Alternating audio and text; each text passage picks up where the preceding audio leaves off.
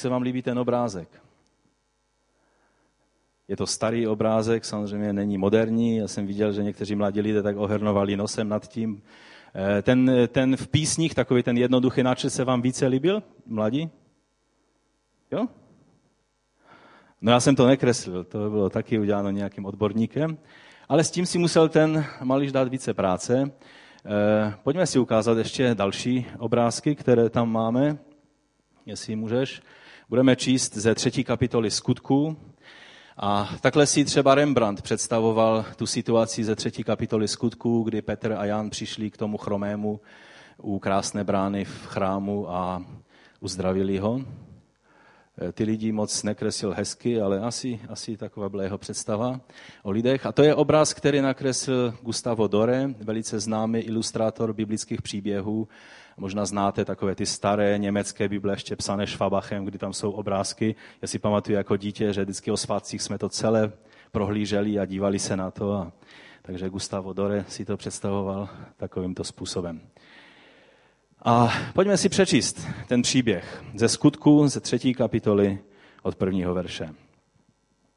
A téma dnešního eh, kázání je Hašem, čili jméno hospodinovo. Eh, všimnul jsem si, že stále více a více lidí eh, setkávám se s tím, že si stahují kázání na internetu a tak je to dobré a vlastně proto to tam dáváme, jen bych chtěl pozbudit, pokud mě někdo bude poslouchat tímto způsobem a pokud nechodíš eh, nikde do sboru a nejsi, nejsi nikde ve sboru, tak by bylo dobré, aby si našel nějaký sbor biblický, kde se vyučuje Boží slovo a kde můžeš žít svůj život křesťana ve společenství ostatních bratří a sester. Eh, takhle zůstávat sám doma není dobré a Bible nám ukazuje, že to není zdravé a že člověk takhle dlouho nevydrží. Pojďme si přečíst toto slovo. Skutky třetí kapitola od prvního verše. Petr a Jan se jednou ve tři hodiny šli účastnit odpoledních modliteb v chrámu. Právě tam byl přinesen jeden muž, chromý od narození. Každý den ho pokládali u chrámových vrat zvaných Krásná brána, aby si od těch, kdo vcházeli do chrámu, něco vyžebral. Když uviděl Petra a Jána, jak se chystají vejít eh, do chrámu, prosil je o almužnu. Petr mu spolu s Janem pohlédl do očí a řekl, podívej se na nás. Když vzhlédl v očekávání, že od nich něco dostane, Petr mu řekl, stříbro a zlato nemám, ale co mám, to ti dám. Ve jménu Ježíše Krista Nazareckého vstaň a choď. Vzal ho za pravou ruku, zvedl ho a do jeho nohou a kloubu se i hned vlila síla. Vyskočil na nohy a začal chodit. Pak s nimi vešel do chrámu, kde se procházel, poskakoval a chválil Boha. Všichni ho tam viděli, jak chodí a chválí Boha. A poznali, že je to ten, který sedával a žebral u krásné brány. Ohromení tím, co se mu stalo, byli úžasem bez sebe. Zatímco co se ten uzdravený mrzák držel Petra a Jana, všichni se v ohromení seběhli k ním do Šalamounova sloupoví. Když to Petr uviděl, promluvil k lidu. Izraelité, proč se tomu divíte? Proč na nás tak hledíte, jako bychom svou vlastní mocí nebo zbožností způsobili, že ten muž chodí? Bůh Abraháma, Izáka a Jákoba, Bůh našich otců, oslavil svého služebníka Ježíše, jehož jste sami vydali a zavrhli před Pilátem, který ho chtěl propustit. Svatého a spravedlivého jste zavrhli a místo něj jste si vyžádali vraha. Dárce života jste zabili, ale Bůh ho vzkřísil z mrtvých a my jsme toho svědky. Bylo to jeho jméno, co na základě víry v něj dalo sílu tomuto muži, kterého vidíte a znáte. Ano, víra, která se opírá o něj, ho před vašima očima úplně uzdravila. Stříbro a zlato nemám, ale co mám, to ti dám. Ve jménu Ježíše Krista Nazareckého vstaň a choď. To je jeden z nejznámějších příběhů Bible. A ta věta, kterou jsem zopakoval, je jedna z nejznámějších věd celé Bible. Znají i ti lidé, kteří, kteří Bibli nikdy nečetli. Stříbro a zlato nemám, ale co mám, to ti dám. A otázka je, co máš ty? Co mám já? Máme to tež, co měl Petr? a Jan? Nebo máme spíše to stříbro a zlato? Nebo ani jedno, ani druhé? Jak je to s námi? Víte, mnohokrát jsem už kázal na téma tohoto textu a jak tady, tak i v zahraničí. A tak jsem se už tomu textu záměrně vyhýbal. A tak nějak jsem si říkal, nemůžu se opakovat, nemůžu k tomu textu, ale už několikrát mě Duch Svatý ukazoval na některé věci, které tady jsou a které jsem ještě nikdy takhle před vás nepředložil a já věřím, že je to Boží slovo pro nás dnes. A je to ta otázka, co mám, to ti dám. Co máš? Co mám já? Je to nějaké nedostižitelné něco, co Petr měl, co už pro naší dobu neplatí. A nebo měl něco, co je možné, abys ty a já měl. A pokud je to to něco, co Petr měl, co můžeme mít i my, je to něco, k čemu se musíme dopracovávat nějak složitě, anebo jenom najít nějakou jednoduchou formulku, anebo co vlastně proto máme udělat. Petr říká, že to nespůsobila jejich zbožnost ani jejich moc. A tak je dobré, abychom se nad tím zamysleli, co to způsobilo. Co měl Petr a Jan, co bylo větší než jakékoliv jiné bohatství? Víte, když Petr řekl, stříbro ani zlato nemám, ale co mám, to ti dám, já si myslím, že on nebyl úplně přesný v tom, že když bychom ho lustrovali a Protože víte, jsou takoví lidé, kteří se chytají slovíček. Petře, ty jsi říkal, že nemáš žádné zlato a žádné stříbro. Jak to, že máš snubní prsten? Máš nějaké zlato? Jsou lidé, kteří se takových věcí chytají. Víte, Petr měl nějaké peníze. Měli. Církev Jeruzalémská byla, eh, byla hodně, hodně eh, vyspělá v tom, že byli schopni pomáhat chudým. A vlastně to byla jediná jediná církev, jediný zbor, který pod vnuknutím Ducha Svatého vlastně eh, začali zhromážďovat prostředky a vlastně prodávali své nemovitosti a dávali peníze a samozřejmě se to dělo potom hlavně později. Ale ten postoj byl od začátku a bylo samozřejmě i pro Židy, že vždy pamatovali na chudé, vždy nějaké to stříbro nebo zlato nebo nějaký ten měďák se našel pro chudé. Já si myslím, že když Petr řekl, že stříbro ani zlato nemám, tak tím chtěl vyjádřit jednu jednoduchou věc. Nemám, ani, eh, nemám stříbro ani zlato, ani peníze dostatečně na to, abychom mohli vyřešit tvůj problém. Víte, on mohl hodit nějakou dvacku a jít dál. Nebo stovku a jít dál. Ale najednou se stalo něco, kdy Petr si řekl, já to takhle nemůžu udělat. Já mu dám stovku, on si koupí svačinu a bude ve stejném problému zítra, jako je dnes.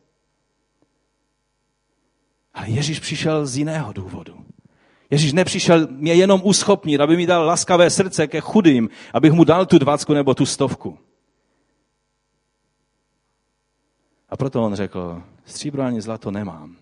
Nemáme do stříbra a zlata, abychom zaplatili ty všechny lékaře, kteří by ti mohli pomoct nebo, nebo nějak zařídit tu tvoji situaci ale to, co mám, to ti dám. A jak to pokračuje? Ve jménu Pána Ježíše Krista. Ve jménu Pána Ježíše. Vstaň a choď. A to je to, co chci dneska říct. Petr požádal toho člověka, aby se pozorně na něj díval.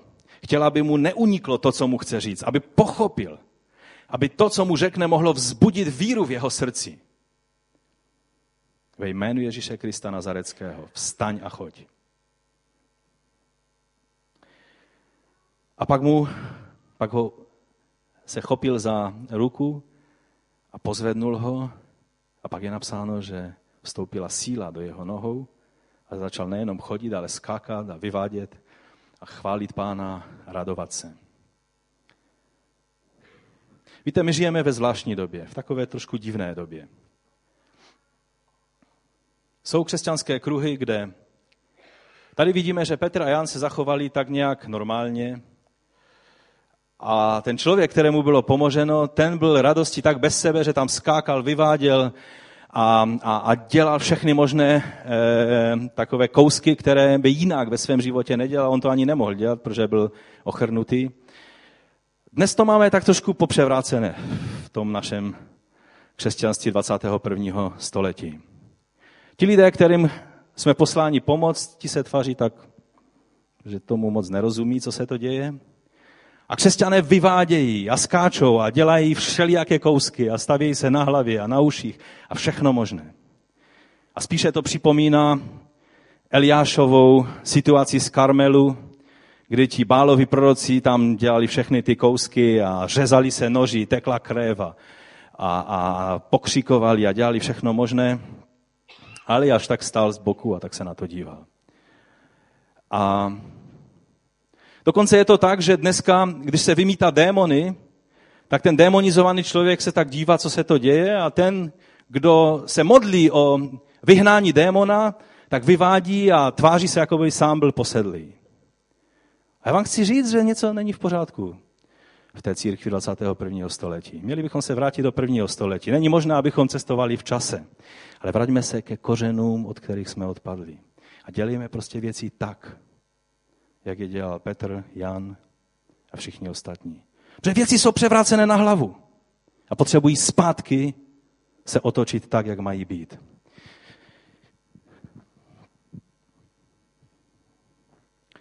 Takže co to bylo? To je můj první bod. Co Petr a Jan měli, co dali tomu chromému a co vyřešilo jeho situaci navždy. Většinou my letniční pohotobě odpovídáme, že to byla moc boží, kterou Petr měl. Nebo ti víc poučení odpoví, že to byl dar uzdravování, který Petr a Jan měli a který vlastně se projevil v této situaci. Samozřejmě to všechno je možná pravda, ale dovolte, že vám dnes řeknu něco, co skutečně bylo tím, co oni měli a co by nevyměnili za žádné zlato a stříbro na celém světě. A co i nám Boží slovo radí, abychom nevyměnili za žádné bohatství tohoto světa a abychom se drželi toho, co oni měli. Je to možná nová věc. Je to možná nový úhel pohledu na toto slovo. Ale já věřím, že je to ten základní úhel pohledu a všechny ostatní už jsou jenom doplňující. Ta tajemná věc, která byla cenější než všechno stříbro a zlato, je jednoznačně to, čemu Židé říkají Hašem. To jméno. Je to jméno Ježíše Krista. Je to to jméno, které znamená mnohem víc než pouhé jméno. Přijměme si 16. verše. Bylo to jeho jméno, co na základě víry v něj dalo sílu tomuto muži, kterého vidíte a znáte. Ano, víra, která se opírá o něj, ho před vašima očima úplně uzdravila.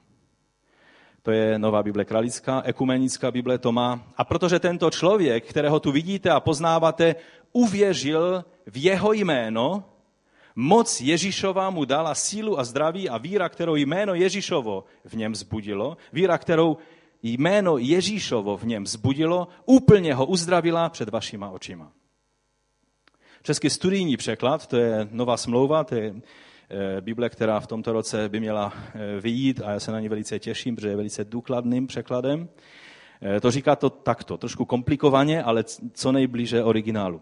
A tohoto muže, kterého vidíte a znáte, na základě víry v Ježíšovo jméno, nebo dalo by se to říct vírou v Ježíšovo jméno, toto jméno upevnilo a víra, která je skrze něho, mu dala toto plné zdraví před očima vás všech. Začínáme vidět, co tam je to důležité v tom příběhu? Je to víra, která nebyla možná bez jména Ježíše Krista. To jméno vypůsobilo tu víru. Doslova je to tam tak nějak. A jeho jméno, skrze víru v jeho jméno, ten člověk byl uzdraven. Je to tam jakoby dvo, dvojím způsobem zdůrazněné. Jeden židovský filozof eh, a teolog Martin Buber, on eh, byl, velice sympatizoval s křesťany a znal křesťanskou teologii. A on, když napsal knihu Dva druhy víry, tak on tam říká, že řecké slovo pistis a tak, jak, jak vlastně mnozí křesťané chápou víru, že je to vlastně eh, víra, eh, která je určitým eh, intelektuálním nebo myšlenkovým přijetím nějakého učení, nějakého souboru učení a uvěření faktům. On říká, kdežto slovo emunach, hebrejské slovo, které mluví o víře, je spíše postojem srdce, je to důvěra v Boha, která je vyjádřena tím, že začneme správně jednat podle Boží vůle. To je samozřejmě názor eh, židovského odborníka, tak on zvenku vidí to, jak my křesťané eh, se, se, se stavíme k víře. Já musím říct, že ta definice, kterou on říká, že je židovská, to je jediná biblická definice a i ta novozákonní se opírá přesně o tenhle způsob pojetí víry. Víra není jenom nějaké myšlenkové, intelektuální, rozumové přijetí nějakého učení a to, že řekneme, no tak asi se to fakt tak stalo, jak je to napsané. To není víra. Víra je to, že začneme důvěřovat Bohu, protože poznáme jeho jméno, poznáme, co všechno znamená jeho jméno, co znamená ten, který je nositelem toho jména a začneme mu důvěřovat tím, že začneme jednat podle toho, jak on si přeje. To je víra. Nic jiného vírou nazváno být nemůže. Ač to slovo pistis, které obyčejné řecké slovo, které prostě eh, písatelé Nového zákona začali používat, hlavně Pavel, eh, začali používat, protože to bylo slovo, které se hodilo. Ale nejde z toho vyvodit to, co mnozí křesťané v moderní době vyvozují, že vlastně slovo víra je samoučelné, že vlastně víra stojí sama o sobě, že víra vlastně, když máš dostatek víry ve svoji víru, že, že dokážeš, dokážeš vírou tak nějak se soustředit na něco a uvěřit tomu, tak se to stane. Měj víru ve svoji víru. To je jedna z knížek, kterou charizmatikové e, mezi sebou rozšiřují. A já vám musím říct, že víra ve svoji víru neudělá absolutně nic a pokud něco udělá, není to od Boha. Jediná víra, která má smysl, je důvěra v Boha, která je vyjádřena tím, že začneme jednat, jak si přeje On. Je neoddělitelná od toho, ke kterému se naše víra vztahuje. Takže ta víra, kterou vypůsobilo Ježíšovo jméno u toho člověka, je neoddělitelná od toho jména, které tam je dvakrát zdůrazněno. I Petrova víra nebyla silná víra Petrova, ale byla to prostě důvěra Petrova, víra Petrova v Pána Ježíše, který byl tím jeho pokladem jeho jméno je tím pokladem, který by nevyměnil za žádné poklady tohoto světa. Petr použil několikeré zdůraznění, aby ukázal, co je to nejcennější, co máme. Podle Pavla vlastně všechno, co děláme, máme dělat ve jménu Pana Ježíše Krista. Víte o tom? Můžete se podívat, najděte si to. Oni to nebudou dneska ukazovat, budeme hledat dneska každý ve své Bibli tak si to zkuste najít. Koloským 3. kapitola 17. verš. Cokoliv děláte, ať už ve slovech či skutcích, to je takový typický židovský eh, obrat, slovy i skutky. To je rabínský obrat, kterým oni vyjadřovali vlastně všechno, co mluvíme a co děláme, aby byly v souladu naše slova s našimi skutky a aby byly, eh, byly podle Boží vůle. Cokoliv děláte, a to ať ve slovech či skutcích, Všechno to čiňte ve jménu Pána Ježíše a děkujte skrze něj Bohu a Otci. Všechno, co činíte slovem nebo skutkem, čiňte ve jménu Pána Ježíše. Aha, tak už to máme. Teď jsme konečně objevili tu formulku, kterou když budeme používat, tak se nám bude dařit. Teď to konečně máme. Příliš málo jsem používal ve jménu Ježíše Krista z Nazareta. Ve jménu Ježíše Krista z Nazareta jdu dneska do práce. Bude se mi dařit ve jménu Ježíše Krista z Nazareta. Ve jménu Ježíše Krista z Nazareta potřebuji nové auto, budu mít nové auto. Ve jménu Ježíše Krista z Nazareta. Přišli jsme na tu formulku?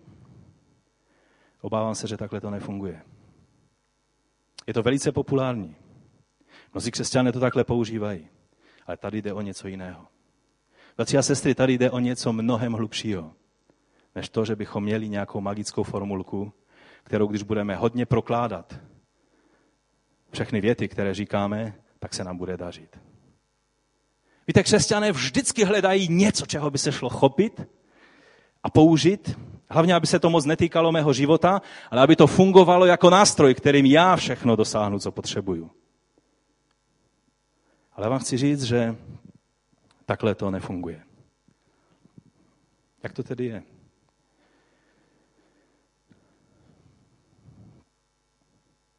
Dneska vám budu chtít vysvětlit dvě věci, jestli mi pán dá možnost. A dneska začneme takovou určitou, takovým určitým úvodem. A příště někdy, jestli pán dá, tak budeme mluvit více prakticky, jak se to projevuje a jak toho dosáhnout. Takže dneska to berte jako takový úvod do tohoto fascinujícího tématu. Co znamená jméno hospodinovo pro každého jednoho z nás? Co znamená mít jméno Ježíše Krista z Nazareta? Takže zaprvé vám budu chtít vysvětlit, že je to to nejcennější, co máme. Že jméno Ježíš a víra, kterou vypůsobí, je to nejcennější, co máme. A nemůžeme si to nechat vzít ani za cenu svého života. Ani za cenu svého života. Minulý týden jsem slyšel názor jedných takových křesťanů, kteří e, taky pobývali tady v tom komunistickém e, Československu a konkrétně tady Slesku a když se, prova, když se, když se děli určité nepříjemné věci tady a komunisté e, nám zavřeli modlitebnu a, a dělali útlak na křesťany, tak u nás to bylo takové trošku ještě jemné, inteligentní. Ale taky vlastně stačilo se zříct jména Ježíš a bylo by po problému. Byli někteří křesťané, kteří říkali, vy jste jenom tvrdohlaví. Stačí jenom, že byste byli víc pružní. Když toho Ježíše ze srdce vám nikdo neveme. To, co řeknou ústa, to řeknou ústa, ale ze srdce ti nikdo Ježíše neveme.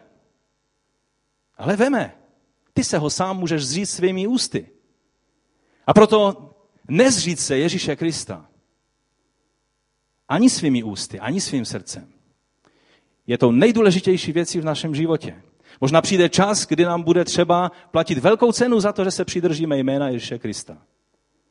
Není žádná cena, kterou by bylo vhodné zaplatit, abychom se vzdali tohoto, tohoto jména. Vyplatí se vzít následky, jakékoliv následky, za to, že se přidržíme jména Ježíše Krista. A to je ten poklad, to je ta první věc. A ta druhá věc je, že Ježíšovo jméno není to, co používáme, to, co použijeme, když se za někoho modlíme, to, co použijeme, když žehnáme své peněžence, to, co použijeme, když žehnáme svým dětičkám, ale že je to to, čemu se plně svým celým životem podřizujeme. Je to mnohem hlouběji, než si představujeme. Zjednodušeně není to to, co my používáme, ale čemu svolujeme, aby používalo nás. To nebyl Petr, který použil jméno Ježíše Krista v té situaci, to bylo Hašem, jméno Ježíšovo, které mělo prostor v životě Petrovém a mohlo se projevit takovým způsobem, že ten člověk vyskočil a měl zdravé nohy i svůj život. Takže pojďme se na takový ten trošku teologický úvod podívat. Buďte se mnou, prosím, trpěliví. Několik dalších pár minut tím použijeme. Takže můj druhý bod je starozákonní chápání Božího jména, protože z toho vychází to, abychom správně chápali, jak přistupovat ke jménu Ježíše Krista, musíme pochopit, jakým způsobem nás Boží slovo eh, uvádí do, do, do pochopení Božího jména. Nejdůležitější, snad nejdůležitější eh, verš starého zákona, Tory pro, pro Izraelce, je čtvrtý verš šesté kapitoly Deuteronomia, tam je řečeno slyš Izraeli. To je to eh, velice známé šma Izrael. Slyš Izraeli, hospodin náš Bůh, hospodin jeden jest, nebo jest jeden. To je 5. Mojžišova, 6. kapitola, 4. verš. To vyznává žít minimálně jednou denně, nevím přesně kolikrát, ale minimálně jednou denně. Opravdoví ortodoxní židé tuto, toto vyznání vyznávají. Je to nejdůležitější vyznání. Je to také nejdůležitější pravda, které se drží. To slovo, které je zde použito pro vyjádření jednoty, je hebrejské slovo echat. To slovo ovšem neznamená jednoduchou jednotu, ale složenou jednotu. Není to jednota taková prostá, kterou už nejde dělit, ale je to složená jednota, která se skládá z více částí. Například toto slovo je použito v tom, na tom místě, kde je řečeno, že muž a žena, když eh, se vemou a když začnou eh, být spolu, tak jsou pak, je řečeno co? Že se stanou jedním nebo jedním tělem. Tam je to slovo echat použito. Ale oni stále, nebo e, jste přišli na to, že když se manžele vemou na jedno, bum, někdo nám zmizí a zůstane tady nějaký jeden takový hermafroditní, trochu muž, trochu žena? Ne. Oni stále zůstanou muž a žena, ale jsou echat, jsou jedno. Amen? Čili stejné slovo je použito u tohoto e, šma Izrael, hospodin jest jeden, echat. Na složenou jednotu v božské e, bytosti taky ukazuje množné číslo použité ve spojení s Bohem. Například učiňme člověka k obrazu našemu. A mohli bychom pokračovat dál. Já vás nechci tak nějak hodně u toho zdržovat, protože se chci zpátky dostat k tomuto příběhu. Ve středověku e, byl velice známý a taková autorita pro, pro středověké židy i dnešní židy Moses Maimonides, který nabádal, aby se místo toho slova echat začalo používat jiné slovo hebrejské, které je jasnější a je vlastně jachit, které znamená jednoduchou, nedělitelnou jednotu on tak nějak cítil, že to bude bezpečnější, protože když židé vyznávají echat, tak tam je přece jenom ta složenost nějak dána a oni by mohli pokukovat po křesťanském eh, vyjádření božské bytosti v trojici. A jako reakce vlastně na křesťanské chápání Boha, božské eh, bytosti, tak začal povzbuzovat židy, aby neříkali echat, ale jachit, aby, aby řekli nějak více to, že Bůh je jeden nedělitelný a nejde ho nějakým způsobem rozlíšit, že je více osob nebo, nebo e, složek, škaredě řečeno, v božské bytosti. To ovšem byla reakce na křesťanství a bylo to někdy ve 12. století, takže, takže samozřejmě už to eh, nemá nic společného s tím e, judaismem, který měl vliv na formování Božího slova, který měl vliv na prostředí, ve kterém vyrůstal pán Ježíš a apoštole. Víte, eh, my máme tak pocit, že když, když vidíme Židy dnešní, takže je to přesně tak, jak to bylo za Jeremiáše, za Mojžíše, jak to bylo za pána Ježíše a jak tak je to i dnes. Musím vás zklamat, tak to není. Židovství v době, já jsem to už několikrát tady zdůrazňoval, v době druhého chrámu, v době, kdy pán Ježíš chodil po této zemi, bylo mnohem víc různorodé a bylo mnohem víc podobné tomu prvotnímu křesťanskému učení, než je dnešnímu judaismu. Někteří odborníci jdou dokonce tak daleko, a možná vás tím překvapím, že říkají, že křesťanství ve své té originální původní podobě je starším judaismem nebo starším židovstvím než dnešní judaismus, který vlastně začal v druhém století, potom, kdy byli židé vyhnáni z Jeruzaléma, kdy Sanhedrin se usadil v Jamně a kdy vlastně mnohé z toho, co se dostalo do Talmudu a do dalších eh, učení eh, židovstva, toho pozdějšího židovstva až do dnešní doby, tak bylo reakcí na to, co viděli, že se rozvíjí v křesťanství, nebo že, že přinesli apoštole v křesťanství. Takže křesťanství mnohé věci, samozřejmě nemluvím teď o tom všem, co se vyvinulo v křesťanství v průběhu věku, ale v tom původní, novozákonní podoba křesťanství je starším judaismem než judaismus dnešní doby a celého středověku. To je možná novinka pro vás, ale takhle je to velice zajímavé vidět. To znamená, že tak, jak dnes Židé chápou Boha, není vždy jisté, že ho tím způsobem chápali v době před dvěma tisíci léty. Například složenost boží bytosti mnohem více zdůrazňovali a chápali tehdy v té době, než samozřejmě z důvodu křesťanství chápou a zdůrazňují dnes. A vlastně mnozí rabíni všech dob toto přiznávají. Samozřejmě to nevyučují na nedělních besídkách, ale v teologických diskuzích toto přiznávají. Já jsem četl eh, a mám čtyři knihy na, na to téma od eh, bratra Michaela Brauna, který eh, Gabka ho myslím dobře zná, protože byl její učitelem na biblické škole. Je to jeden z nejlepších odborníků na judaismus a na židovství a na hebrejštinu.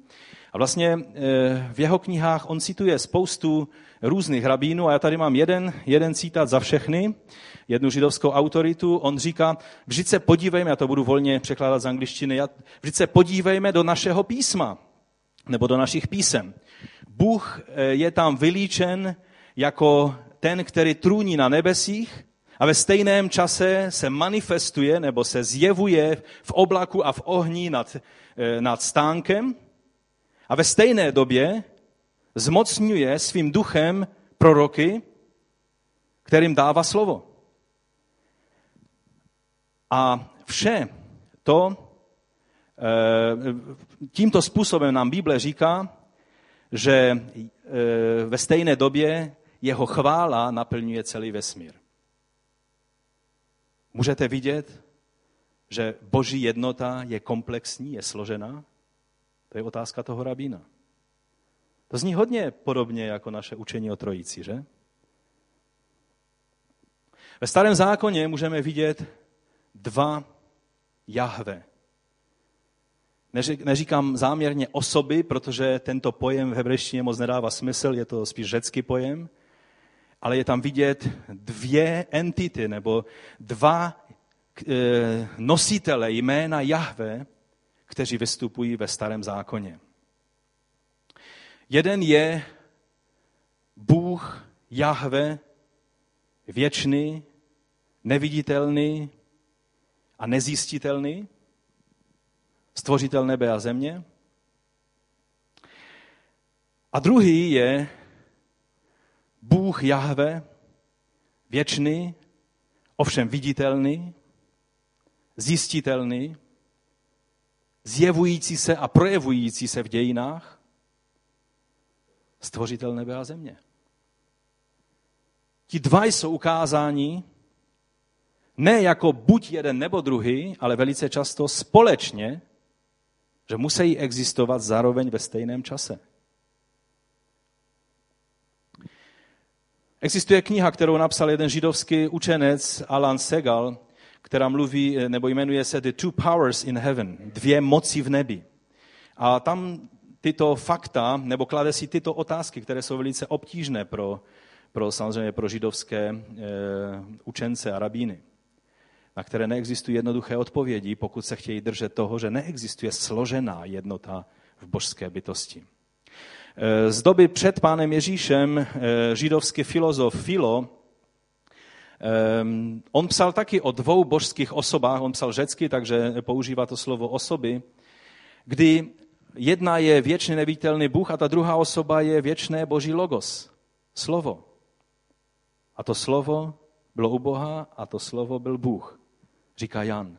Používá úplně stejný termín jako tento eh, písatel Filo a jeho spisy se, se dá eh, číst a najít tam ty věci. On dokonce říká, že to věčné logos, ta, tato osoba božská, je tím prvorozeným andělem, který je božím jménem, který vystupuje jako boží jméno, jako to Hašem Adonai, nebo Hašem Elohim.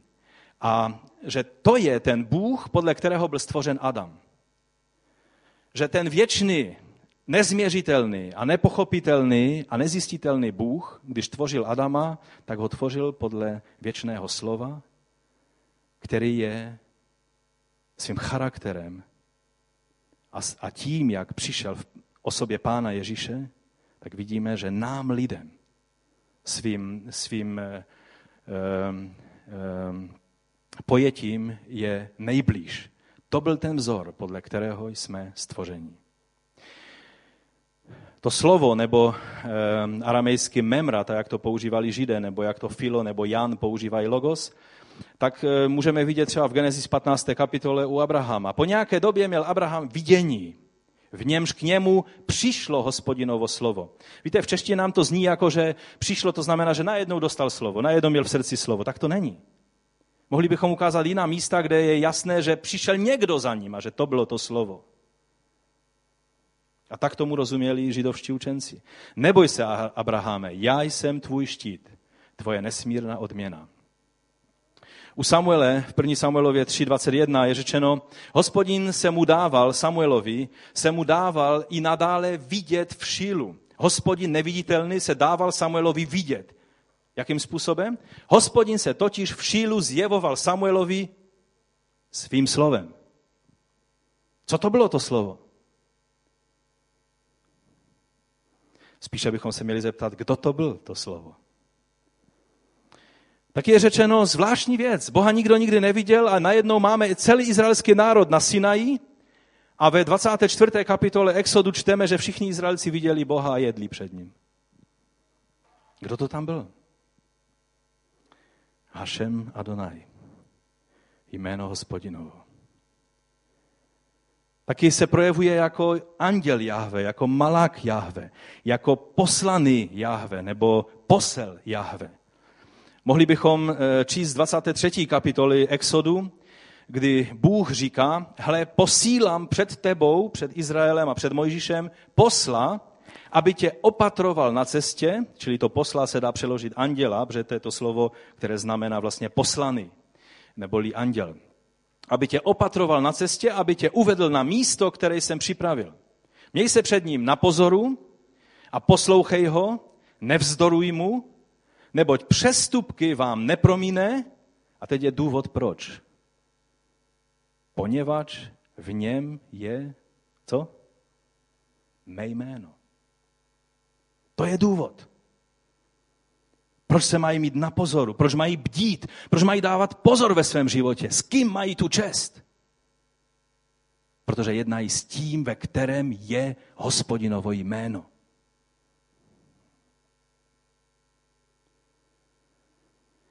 Velice nám to připomíná paralelu, kterou používá pán Ježíš v 17. kapitole od 11. verše. Já už nejsem na světě, ale oni jsou na světě a já jdu k tobě, svatý Otče.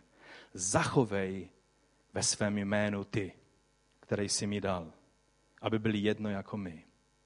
Dokud jsem s nimi byl na světě, zachovával jsem je ve tvém jménu. Chránil jsem ty, které jsi mi dal. A nikdo z nich nezahynul, kromě onoho syna zatracení, aby se naplnilo písmo.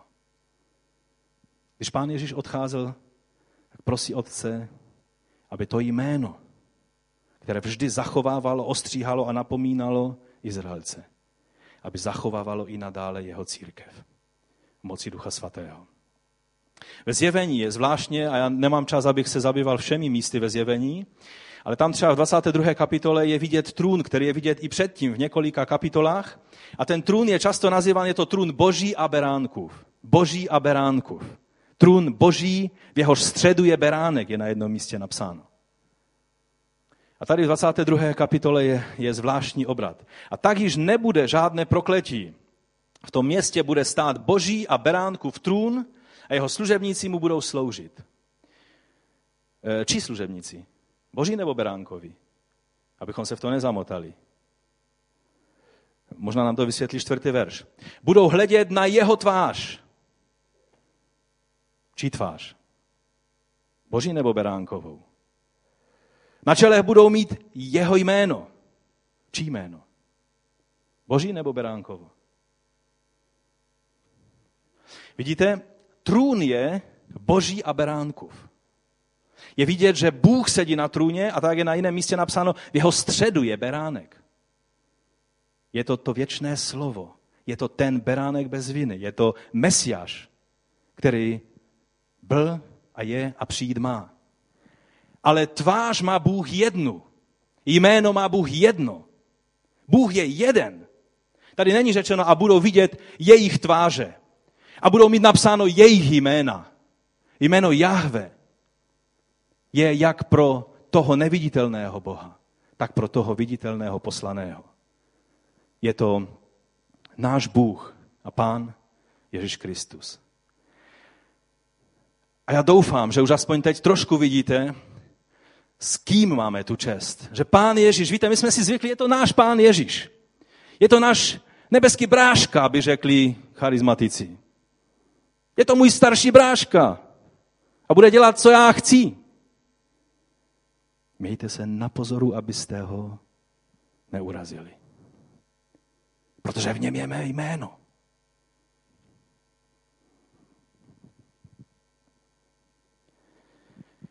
Víte, když mluvíme, že se stal veliký zázrak a ten věčný a mocný Bůh se stal člověkem, to neznamená, že z té věčnosti a mocnosti a velikosti a strašlivosti něco ubylo. Bůh prostě i ten Hašem, kterého Židé vzývají, hledají a touží po něm a zpívají písně. Chtěl jsem vám pustit jednu píseň od mého oblíbeného chasického zpěváka židovského Avrahama Frajda, kterého vám, jsem vám už tady jednou pouštěl, když on zpívá, že nikdy nejsme sami, že Hašem je vždycky s námi. Ono to není tak docela pravda, protože spíš my máme být tam, kde je Hašem, a ne, abychom Hašem tahali sebou všude tam, kam my chceme jít. Ale je vidět, že Židé mají stejný problém jako mnozí křesťané, kteří si naplánují něco a pak, a pane, buď se mnou tam v té věci.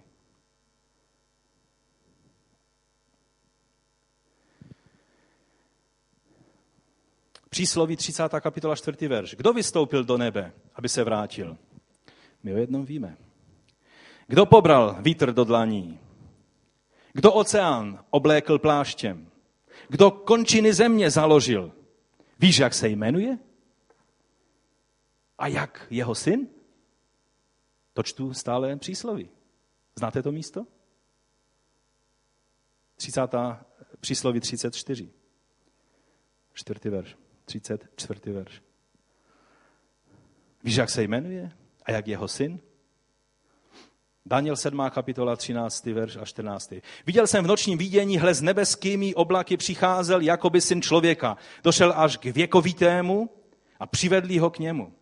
A byla mu dána vladařská moc, sláva a království, aby ho uctívali všichni lidé různých národností a jazyků. O kom se tady mluví? Není to snad o nás? Jeho vladařská moc je moc věčná, která nepomíne a jeho království nebude zničeno. Tady se mluví o tom Hašem, věčném božím synu, který bude velká událost, že se stane synem člověka. Narodí se jako člověk. A Daniel o něm prorokuje. A všichni židé toto slovo mají na svých očích. Izajáš 63, 7 až 10. Zde je vlastně celá trojice plné kráse. Milosrdenství hospodinovo, čili milosrdenství Jahve, budu připomínat, že všude, kde je hospodin v ekumenické Biblii, tam si to můžete klidně e, zaměnit za Jahve. Hospodinovi chválihodné činy. Všechno, jak hospodin Všechno, jak hospodin nás odměňoval. Velkou jeho dobrotu k izraelskému domu on je odměňoval podle svého slitování, podle svého velikého milosrdenství. Prohlásil, vždyť oni jsou můj lid, synové, kteří nebudou klamat. Stal jsem se jim spasitelem. Každým o, o spasiteli, o tom, co je vlastně vykupitel, ve starém zákoně by bylo eh, třeba dlouho mluvit. Eh, mluví se tady o nejbližším mužském příbuzném, který měl vždycky bdít nad životem druhého člověka a když se dostal do, do problému, tak ho měl ratovat, měl ho, měl ho eh, vytrhávat ze všech problémů, měl mu pomáhat a tak dále. To je nádherný obraz. Každým jejich soužením byl sužovan a anděl stojící před jeho tváří je zachraňoval. Doslova je tam anděl jeho přítomnosti, protože tvář a přítomnost je v hebrejštině totéž. Je zachraňoval svou láskou a zhovývavostí je vykupoval. Bral je na svá ramena a nosil je po všechny dny dávné. Oni se však spírali a trápili koho? Jeho svatého ducha.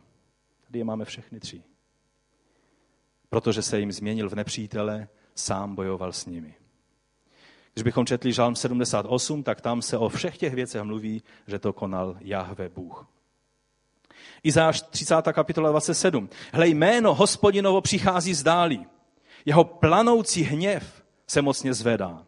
Planoucí hněv koho? Hospodinova jména, toho viditelného Jahve.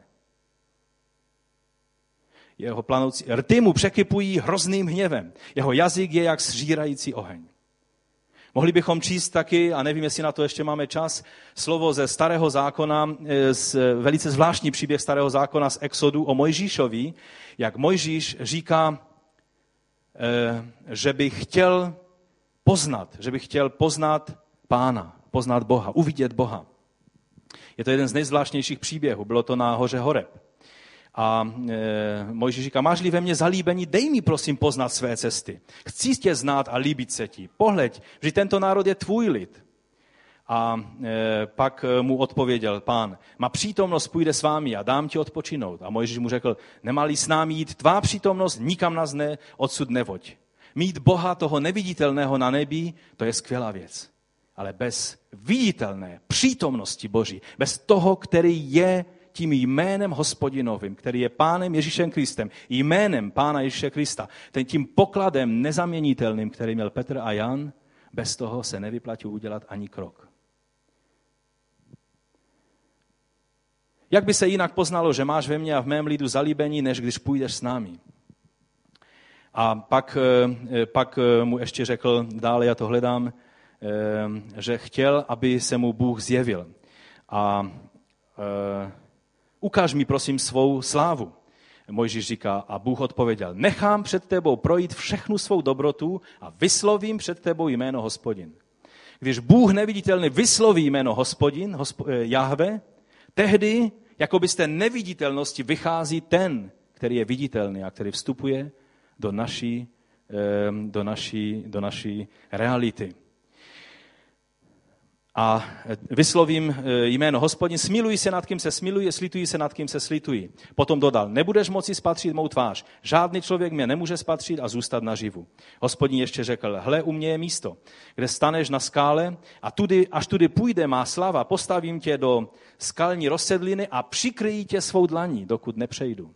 Až potom dlaň odtáhnu a spatříš má záda, mou tvář však nikdy nespatříš. To je Exodus 33. kapitola. Je to zvláštní tady vidět, jak Bohu, jak Bůh si dává záležet na tom, aby vyhověl Mojžíši, aby mohl uvidět jeho slávu.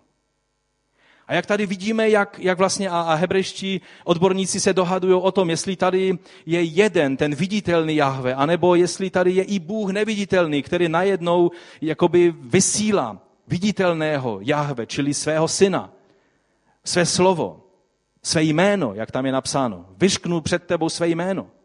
A ten pak přikrývá Mojžíše, aby ho, aby ho ta celá sláva, která kolem něj teď prochází, nezabila. Z jedné strany chtěl, aby Mojžíš byl co nejblíž, z druhé strany nechtěl mu ublížit. Rozumíte? Takový je velký Bůh. S takovým Bohem máme dočinění. Takže abychom si to zhrnuli, jméno Boží, to, o čem dnes mluvíme a co měl, i když neměl stříbro a zlato, Petr a Jan, Jméno Boží, jméno Ježíše Krista, Pána Ježíše Krista z Nazareta. To je ten viditelný Bůh Jahve, Boží slovo, šekina Boží přítomnosti, ten oblak nebo oheň Boží přítomnosti, který se trvával nad stánkem a vedl Izrael po poušti. Je to ten poslaný anděl Jahve, je to Boží syn, je to syn člověka, je to Mesiáš. A teď to nejdůležitější, co vám chci říct, a budeme se už chylit k závěru.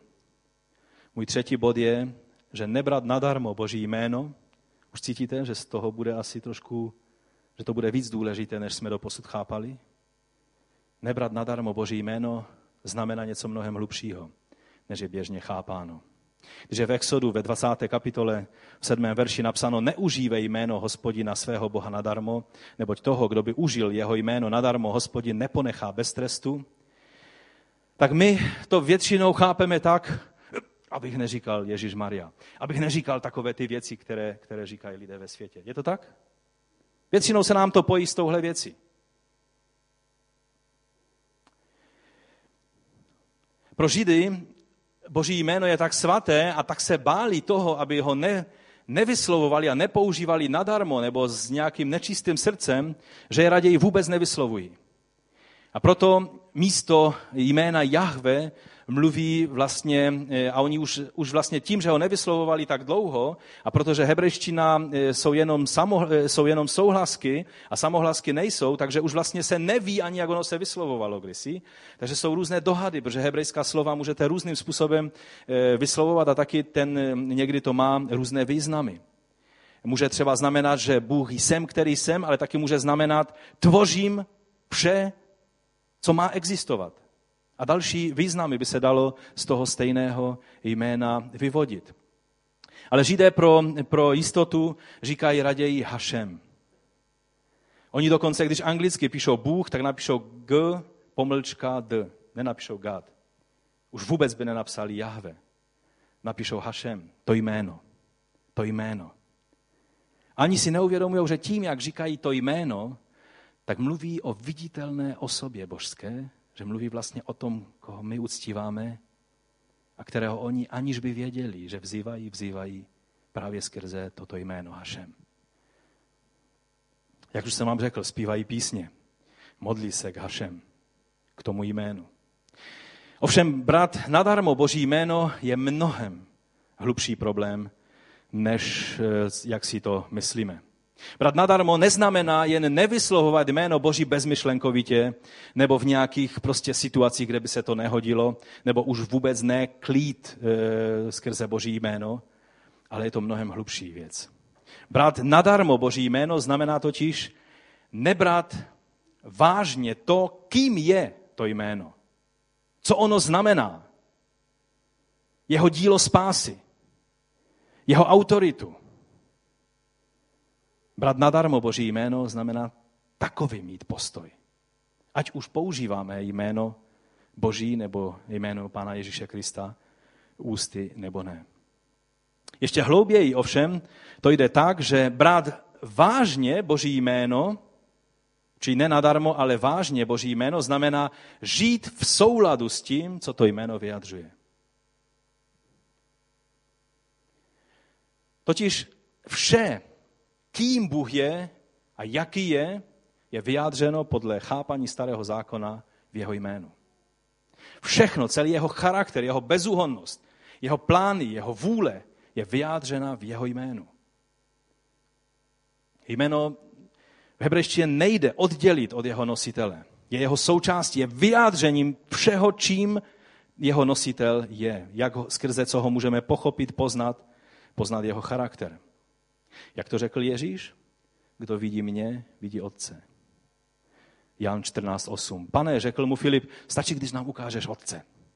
Lidé vždycky mají rádi takové ty jednoduché řešení. Ukáž nám Otce a pak už nám to stačí a už si můžeš dělat ty svoje a my svoje. Ukáž nám Otce. A on mu říká, Filipe, odvětil Ježíš, tak dlouho jsem s vámi a nepoznal jsi mě? Kdo viděl mě, viděl Otce. Jak můžeš říkat, ukáž nám Otce? Otec je neviditelný. Nikdy, nikdo ho v životě neuvidí. Ale to, kým je a jaký má k tobě vztah, vidíš skrze mě, jeho syna. Toho Jahve viditelného, poslaného, toho, který s námi jedná. Ježíš je vyjádřením Boha tělesně. Vše, co Bůh je a jaký je, nám bylo ukázáno v Ježíši. Jan 1.18. Boha nikdy nikdo neviděl, jednorozený syn, který je v otcově náručí, ten jej vylíčil. To je pokus to přeložit eh, novou Bibli kralickou. Eh, český studijní překlad to má takhle. Boha nikdo nikdy neviděl, jedinečný Bůh, který je v lůnu otcově, ten nám o něm pověděl. To je složitá věta, ale vyjadřuje velice přesně, co nám Jan chtěl říct. Jedinečný, dá se přeložit jednorozený, ale v té jednorozenosti je řečeno, že je jediný svého druhu. Že neexistuje nějaký jednorozený a pak druhorozený a třetirozený, že je pouze jednorozený, jediný svého druhu. Syn. Bůh v lůně otcově. Ten nám o něm pověděl. Takže boží jméno nadarmo brát je nebrat vážně to, jaký je Ježíš. To nás vede k tomuto závěru. Amen. Brát jméno Boží nadarmo, to znamená, nebo to je jednat jinak, než by jednal Ježíš.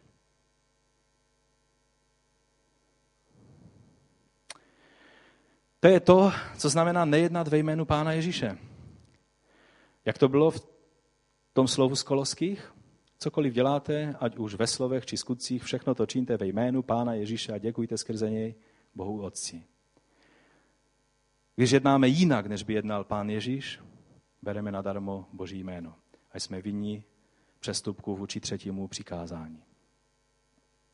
Když bychom to řekli tak úplně prostořekým, polopatickým způsobem, brát Boží jméno nadarmo je dělat Pánu Ježíši ostudu. Tím, že jednáme jinak, než by jednal on.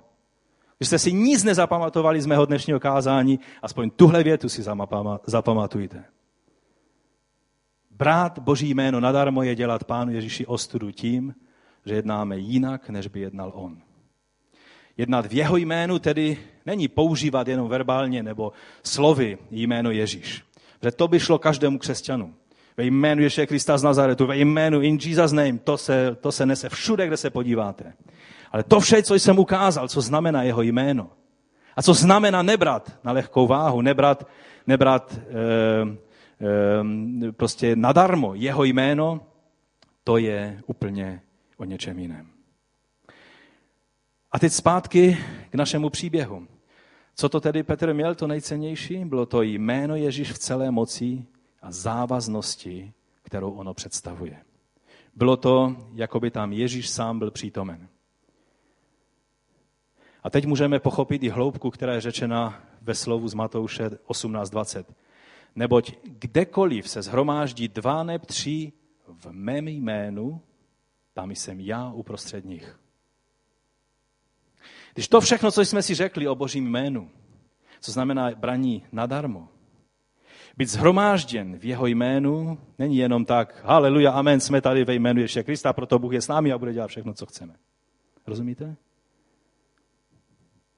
Ale znamená to jednat tak, jako by jednal on. Dělat to, co by jinak na našem místě dělal on. To znamená být v jeho jménu. Být v naprostém souladu s tím, kým je a čím je a co by dělal na daném místě v danou chvíli. Konat jeho schutky. Chápat a nechat sebe působit, na sebe působit jeho kříž, jeho prolitou krev, která nás očišťuje od všelikého hříchu.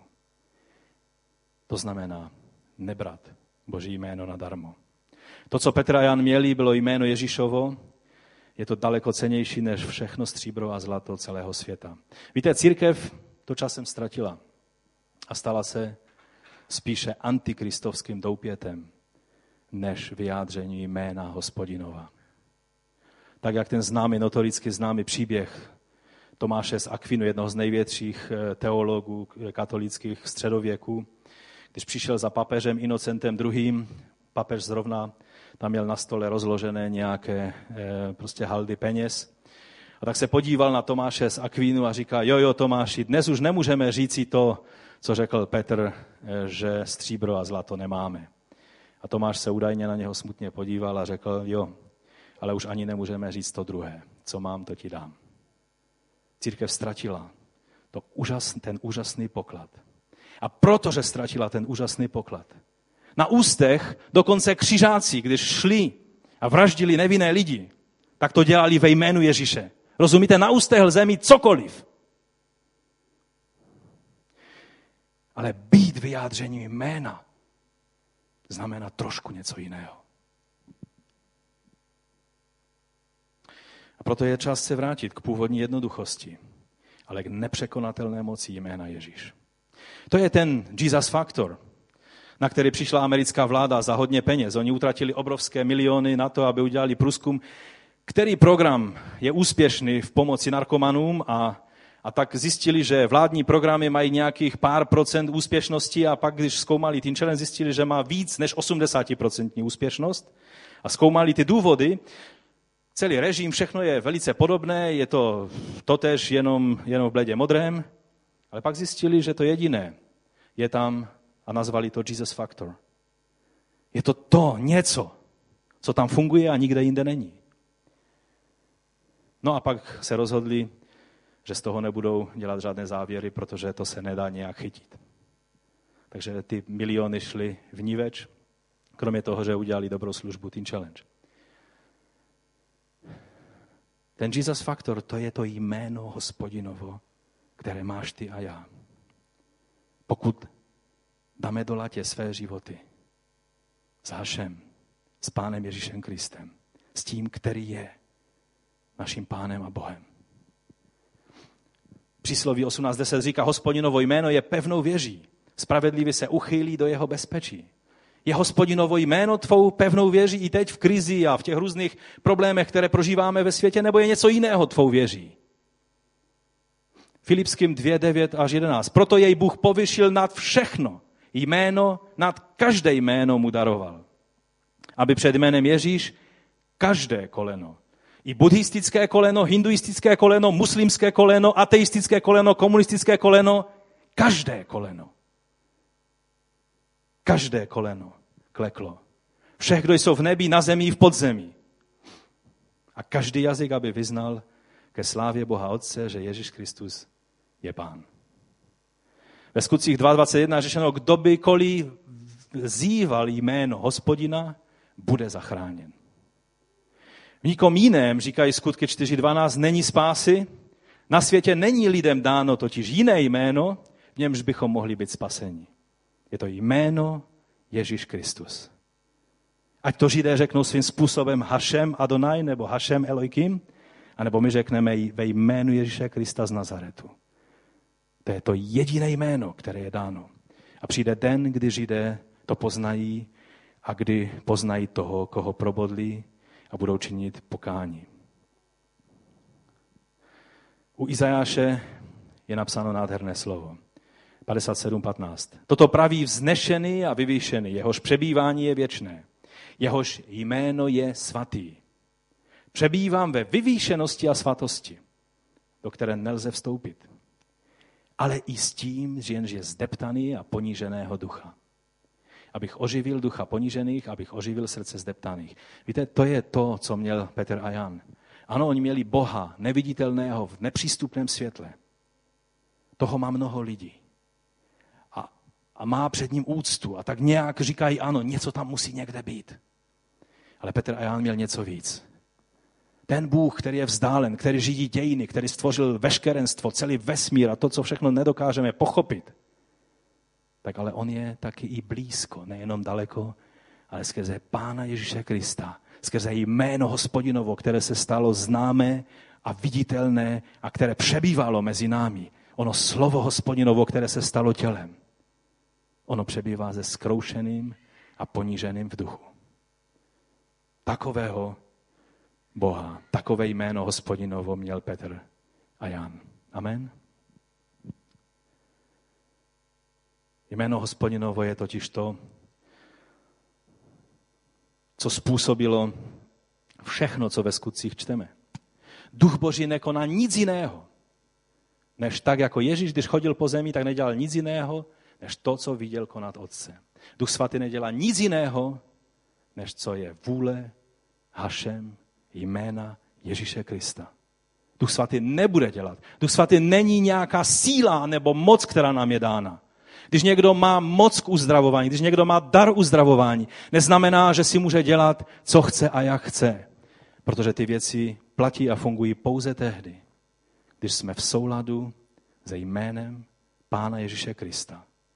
Duch svatý vždycky naplňuje svou mocí to, když konáme jeho skutky. Víte, někdy bychom si řekli, to bylo skvělé, oni šli a stříbro zlato neměli, tady pozvedli chromého člověka, ano, to je pravda. Ale pak hned za kousek dál je jméno hospodinovo zavedlo někam jinam. Dostali se do pronásledování a do potíží. A pak jim bylo řečeno, zakazujeme vám v tomto jménu mluvit. Ale oni věděli, že to je to jediné, co máme.